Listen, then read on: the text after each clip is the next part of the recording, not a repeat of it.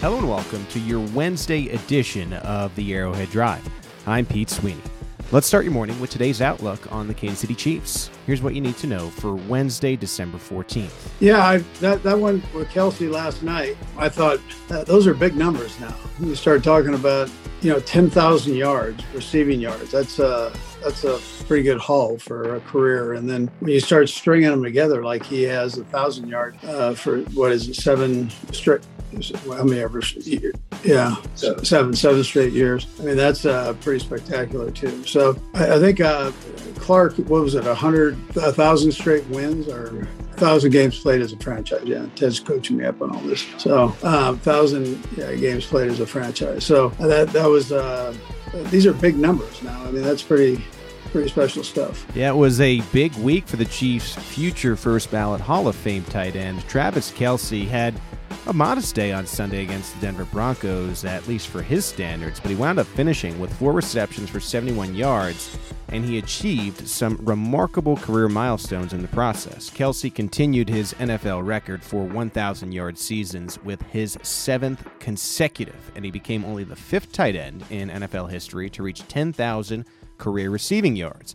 Kelce's basically achieved everything a tight end could ever hope to achieve in his career, and he's still got four games to go this season to continue to build on his already Hall of Fame resume. Yeah, listen, I, I think Seren, I think they do complement each other. Two different, completely two different types of game. You know, we'll just keep bringing them Pacheco along as we as we go. Um, I also feel Jones, who we have sitting on the bench, is a good player. So, I mean, it's really it's a pretty good situation uh, right there uh, at that position. You know, knock on wood, but it's uh, you have you have a good uh, good good balance there. So the Chiefs' running back duo of Jerick McKinnon and Isaiah Pacheco seem to be really hitting their stride at the right time of year. Now, if the Chiefs would just lean a little bit more on the run at times, we could see them really make an impact down the stretch and into the playoffs. The Chiefs have used a committee approach for most of this season, and we could still see the return of Clyde Edwards-Helaire who missed the last three games due to injury. McKinnon is coming off his best game of the season, where head coach Andy Reid was going out of his way to draw up screen plays against the talented Broncos defense. That's a wrinkle we could see quite a bit of once the Chiefs get into the postseason and take on some of the more talented defenses in the NFL. Pacheco has been very consistent for the Chiefs since taking over as the lead early down ball carrier. He's got at least 66 yards on the ground in five straight games, and he has seen double digit carries in every one of those games.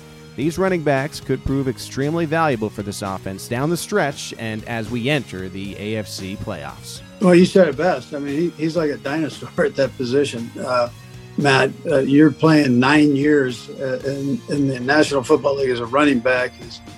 Uh, those are those are dog years. So he he keeps himself in great shape. He's very smart. He's pounded through the injuries that he's had, and really the last couple years here with us, he's come out on the uh, in a very positive way and shape for for our team. Jerick McKinnon might have a lot of miles on his NFL body at this point in his career, but it's clear the Chiefs trust his veteran presence in key situations.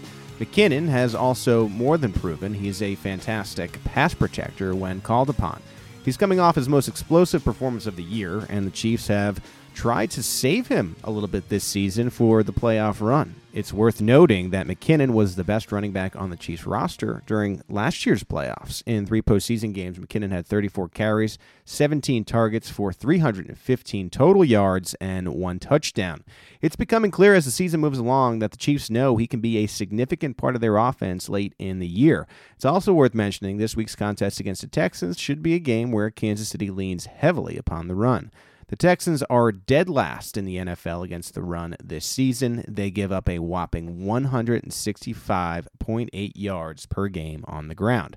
They might have given Dallas a scare last week, but a lot of that had to do with the Cowboys not leaning on their running game quite enough against the one win Texans. The Chiefs don't need to show a lot in Week 15 to leave Houston with a win, so we'd expect to see that heavy dose of Pacheco and McKinnon once again. Yeah, Pete. I mean, you know what you're seeing um, uh, just around the league is some, some of these long balls that we that we uh, we either had the holding on or it hit us in the face mat, those type of things. That um, defending those is is tough, even for the the best of the best. And and so I kind of put those aside and just keep working on. Them. Let's work on those after practice and during practice. Uh, we can get some extra throws with the quarterbacks after practice, and then during practice, let's have those scripted in so they have an opportunity to track them. Um, you can't get enough of them. That, that's uh, that, that's now the other stuff.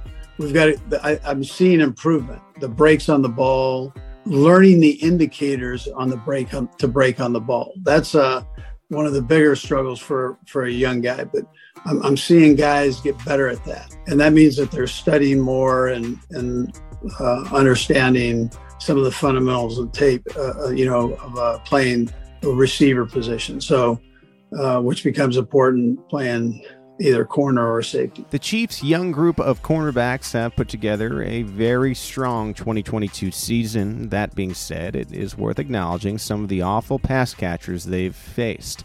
Since the bye week, they've had the Titans, the Jaguars, the Chargers, who saw Mike Williams leave very early in the game, and the seriously injured LA Rams. The last two weeks, they've seriously struggled against the Bengals and the Denver Broncos, who have had significantly more dangerous pass catching options.